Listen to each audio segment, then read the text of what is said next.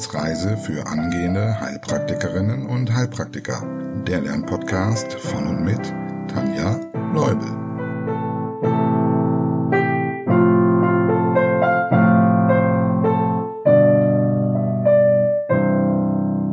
Hallo und herzlich willkommen zu Folge 35. Wir machen heute direkt dort weiter, wo wir letzte Woche aufgehört haben. Und wir hatten uns, ich hoffe, du erinnerst dich, äh, beim Thema Kreislauf im IPAF-Schema bewegt und vorgehangelt bis zum Buchstaben F wie Funktionsprüfung. Vorher noch ein kurzer Dank. Liebe Nadja, ich danke dir für die Kaffeespende. Herzlichen Dank. Also, wie können wir testen, ob das Herz-Kreislauf-System Probleme macht? Es gibt verschiedene Funktionsprüfungen, die zur Anwendung kommen können. Wir schauen uns heute den Schellung-Test an. Wir lernen etwas über die Ratschow-Funktionstestung und die Faustschlussprobe und auch noch über den G-Test. Diese Testverfahren haben heute schon relativ viel an Bedeutung verloren, denn ähm, wir haben so ein paar Ersatzverfahren, die man nehmen kann und eben auch apparative Verfahren. Sie sind aber immer noch wichtig, ähm, um sie zu kennen und auch für die Prüfung zu wissen.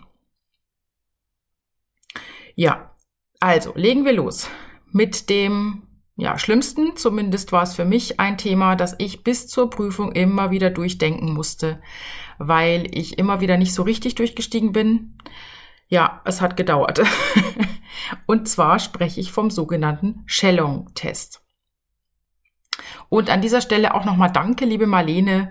In unserem Prüfungscoaching hast du mir da auch nochmal die Augen geöffnet und Licht ins Dunkel gebracht. Also vielen Dank. Und falls auch du jetzt denkst, oh, ein Prüfungscoaching wäre für mich auch nicht schlecht, dann melde dich doch einfach bei mir.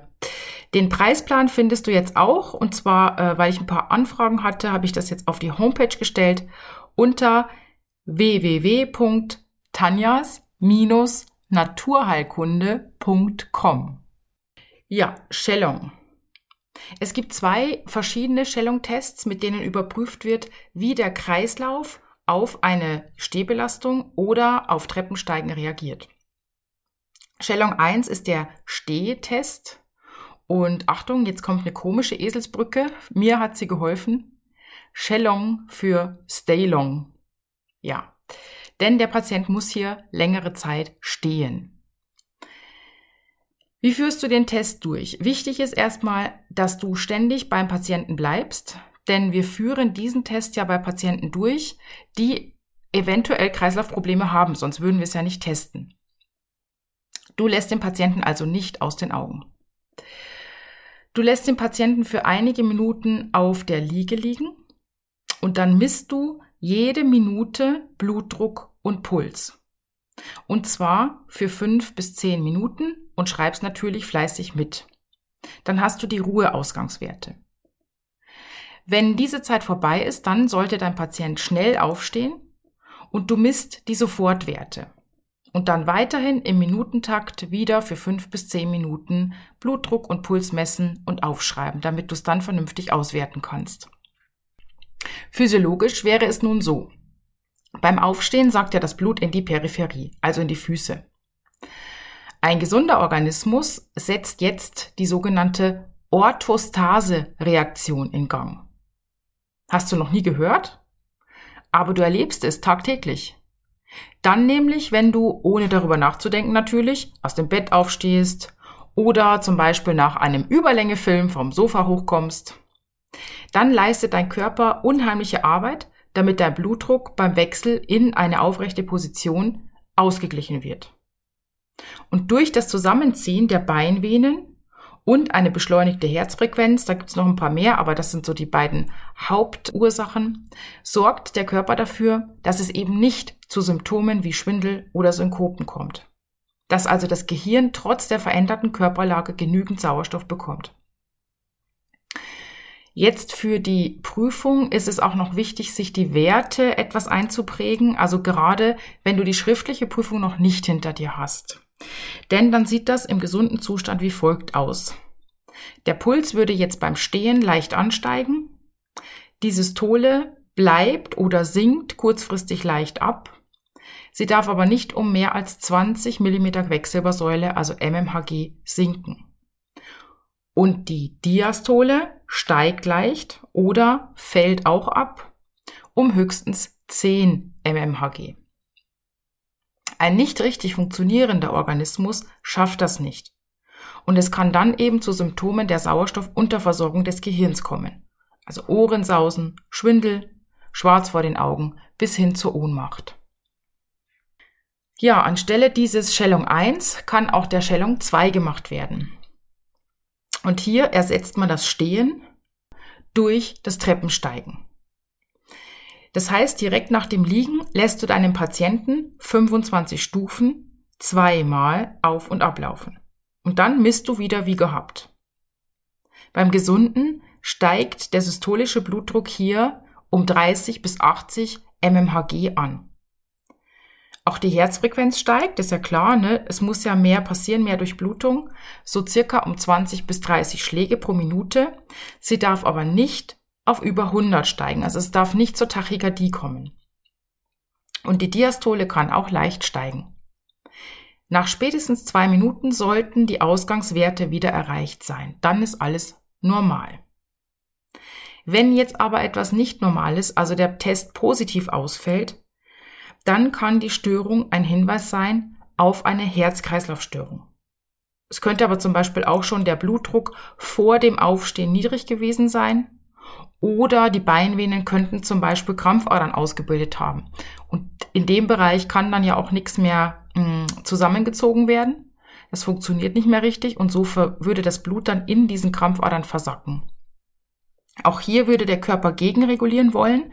Das heißt, der Puls würde dann hier stärker ansteigen und der Blutdruck natürlich abfallen.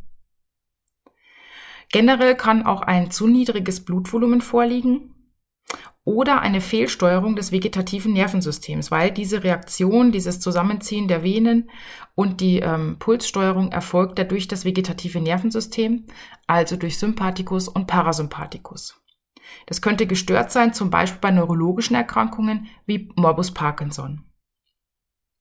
Ja, und wie vorhin schon erwähnt, gibt es Ersatzverfahren. Heute wird anstelle dieses Schellung-Tests oft die Kipptischuntersuchung durchgeführt.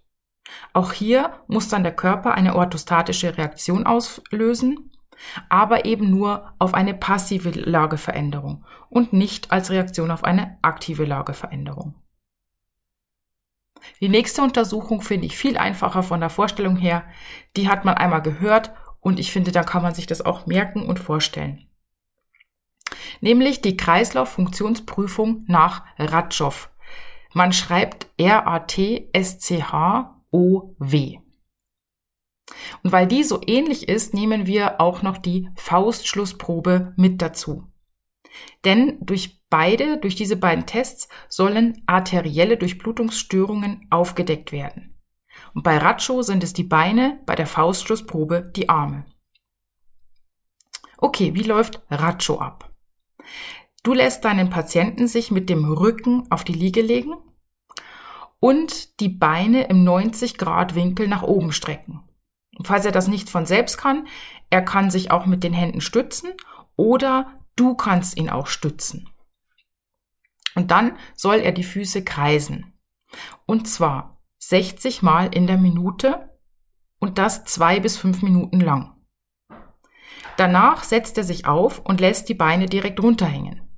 Und du beobachtest während des gesamten Untersuchungszeitraums die Beine, also du schaust, ob es zu Verfärbungen kommt. Du vergleichst auch immer beide Beine und du schaust auch das Gesicht des Patienten an, ob er zum Beispiel eine schmerzverzerrte Miene hat und gar nichts sagen will, dass es weh tut. Und bei der Faustschlussprobe sieht das ähnlich aus. Die Patientin, nehmen wir mal eine Frau, hebt die Arme senkrecht über den Kopf und öffnet und schließt die Faust 60 Mal innerhalb von zwei Minuten. Und um es einfacher zu machen, Sekunde 1, Faust auf, Sekunde 2, Faust zu, Sekunde auf, Faust auf und so weiter. Und so kommt man dann auf die 60 in zwei Minuten. Ja, falls unsere Patientin jetzt Durchblutungsstörungen hat oder auch der Patient von der Ratschoprobe, das heißt, falls bestimmte Arterien verengt ist, kann es zu drei verschiedenen Phänomenen kommen. Das erste wäre, er hält die Untersuchung gar nicht bis zum Ende durch, weil es einfach zu schmerzhaft ist.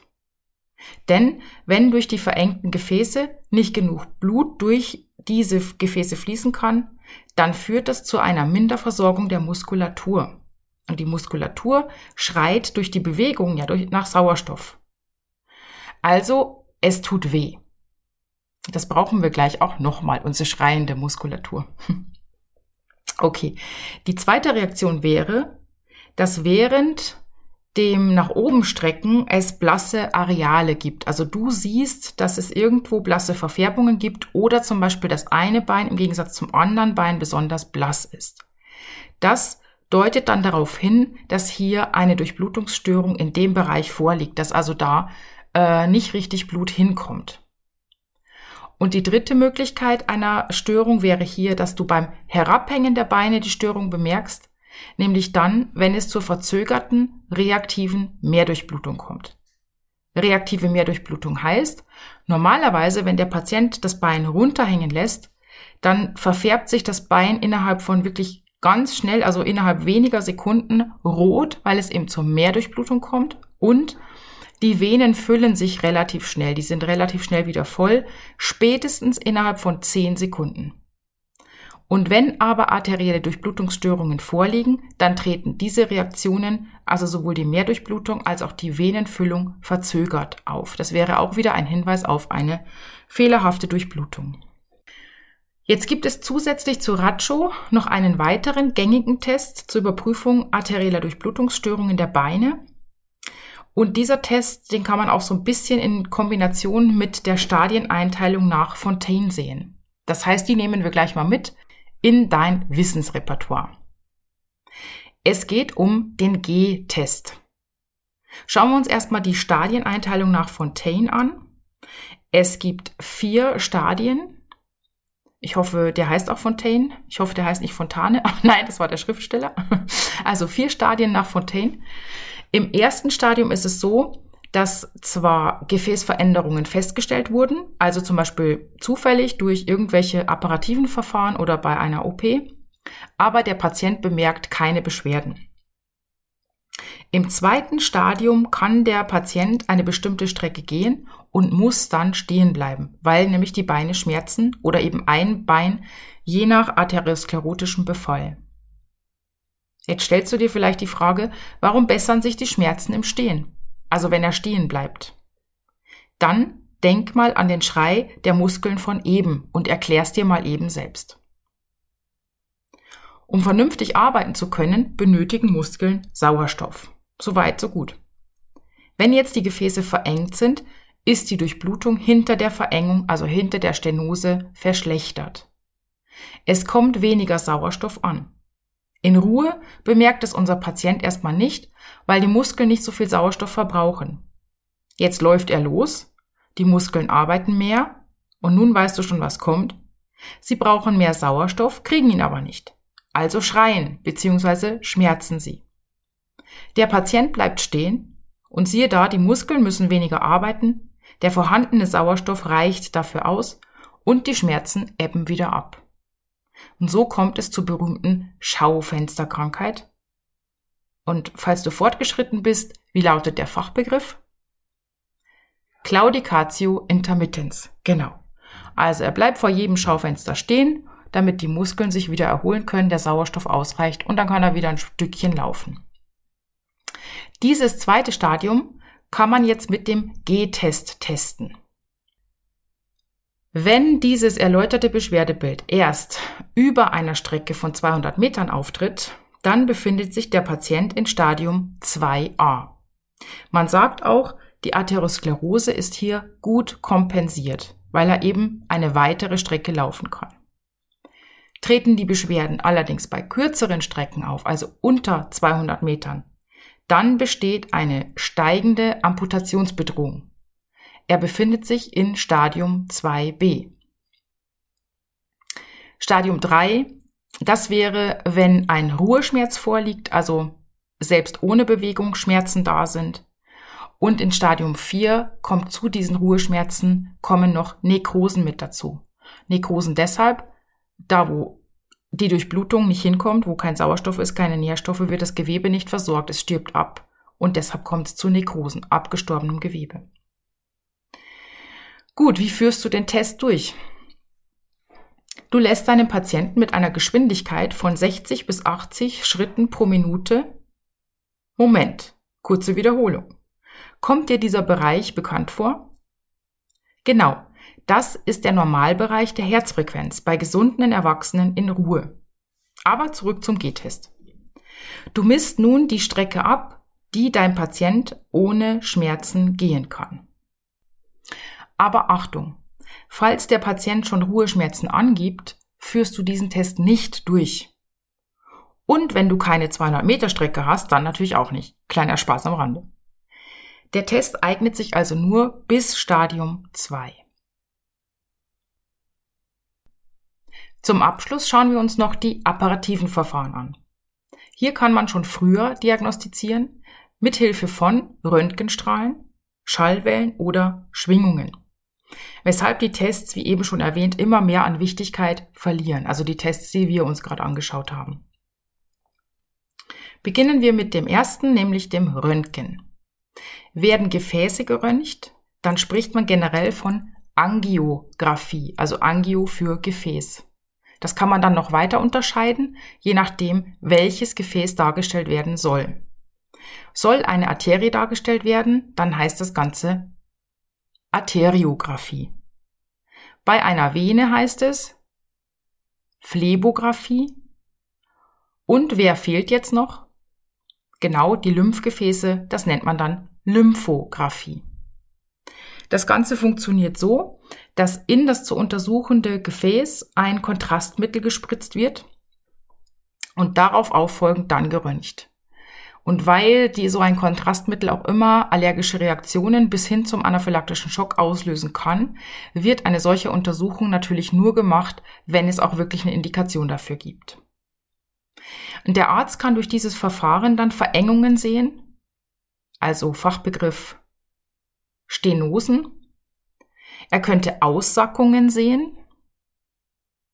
Das wären die Aneurysmen. Oder auch Umgehungskreisläufe. Kollateralen.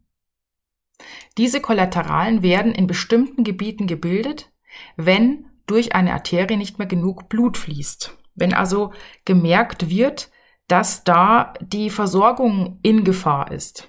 Da, unser Körper ist so ein Wunderwerk, es ist einfach genial. Allerdings geht das natürlich nur, wenn die Verengung langsam vonstatten geht, weil die Kollateralen brauchen natürlich auch Zeit, um ausgebildet zu werden.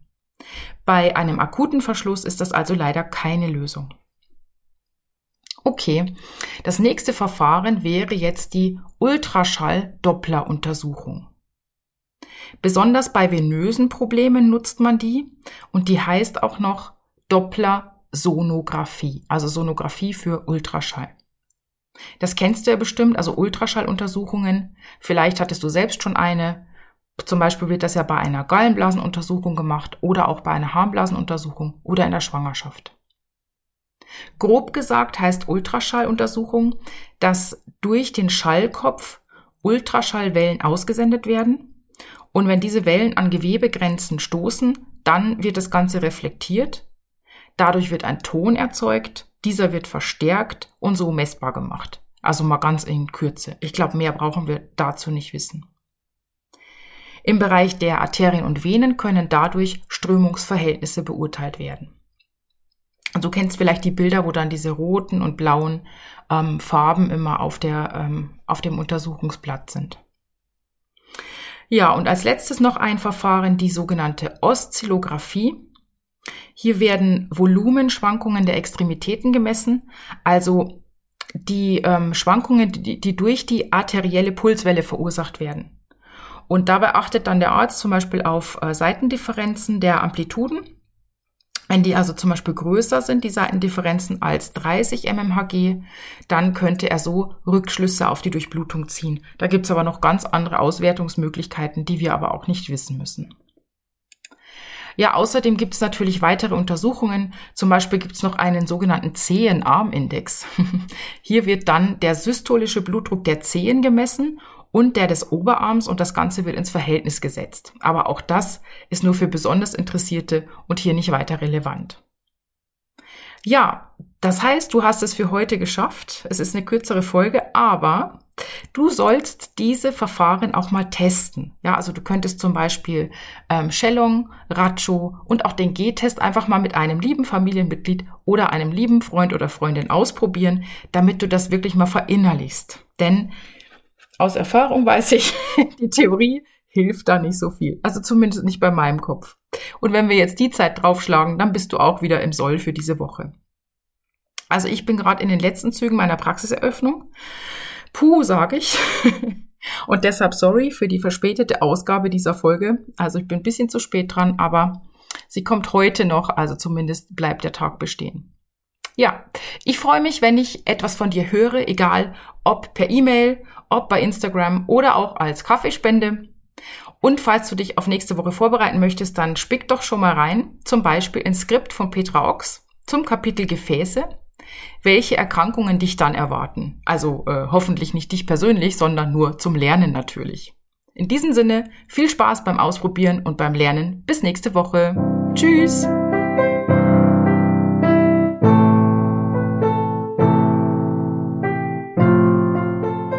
Das war eine Etappe auf der Wissensreise für angehende Heilpraktikerinnen und Heilpraktiker.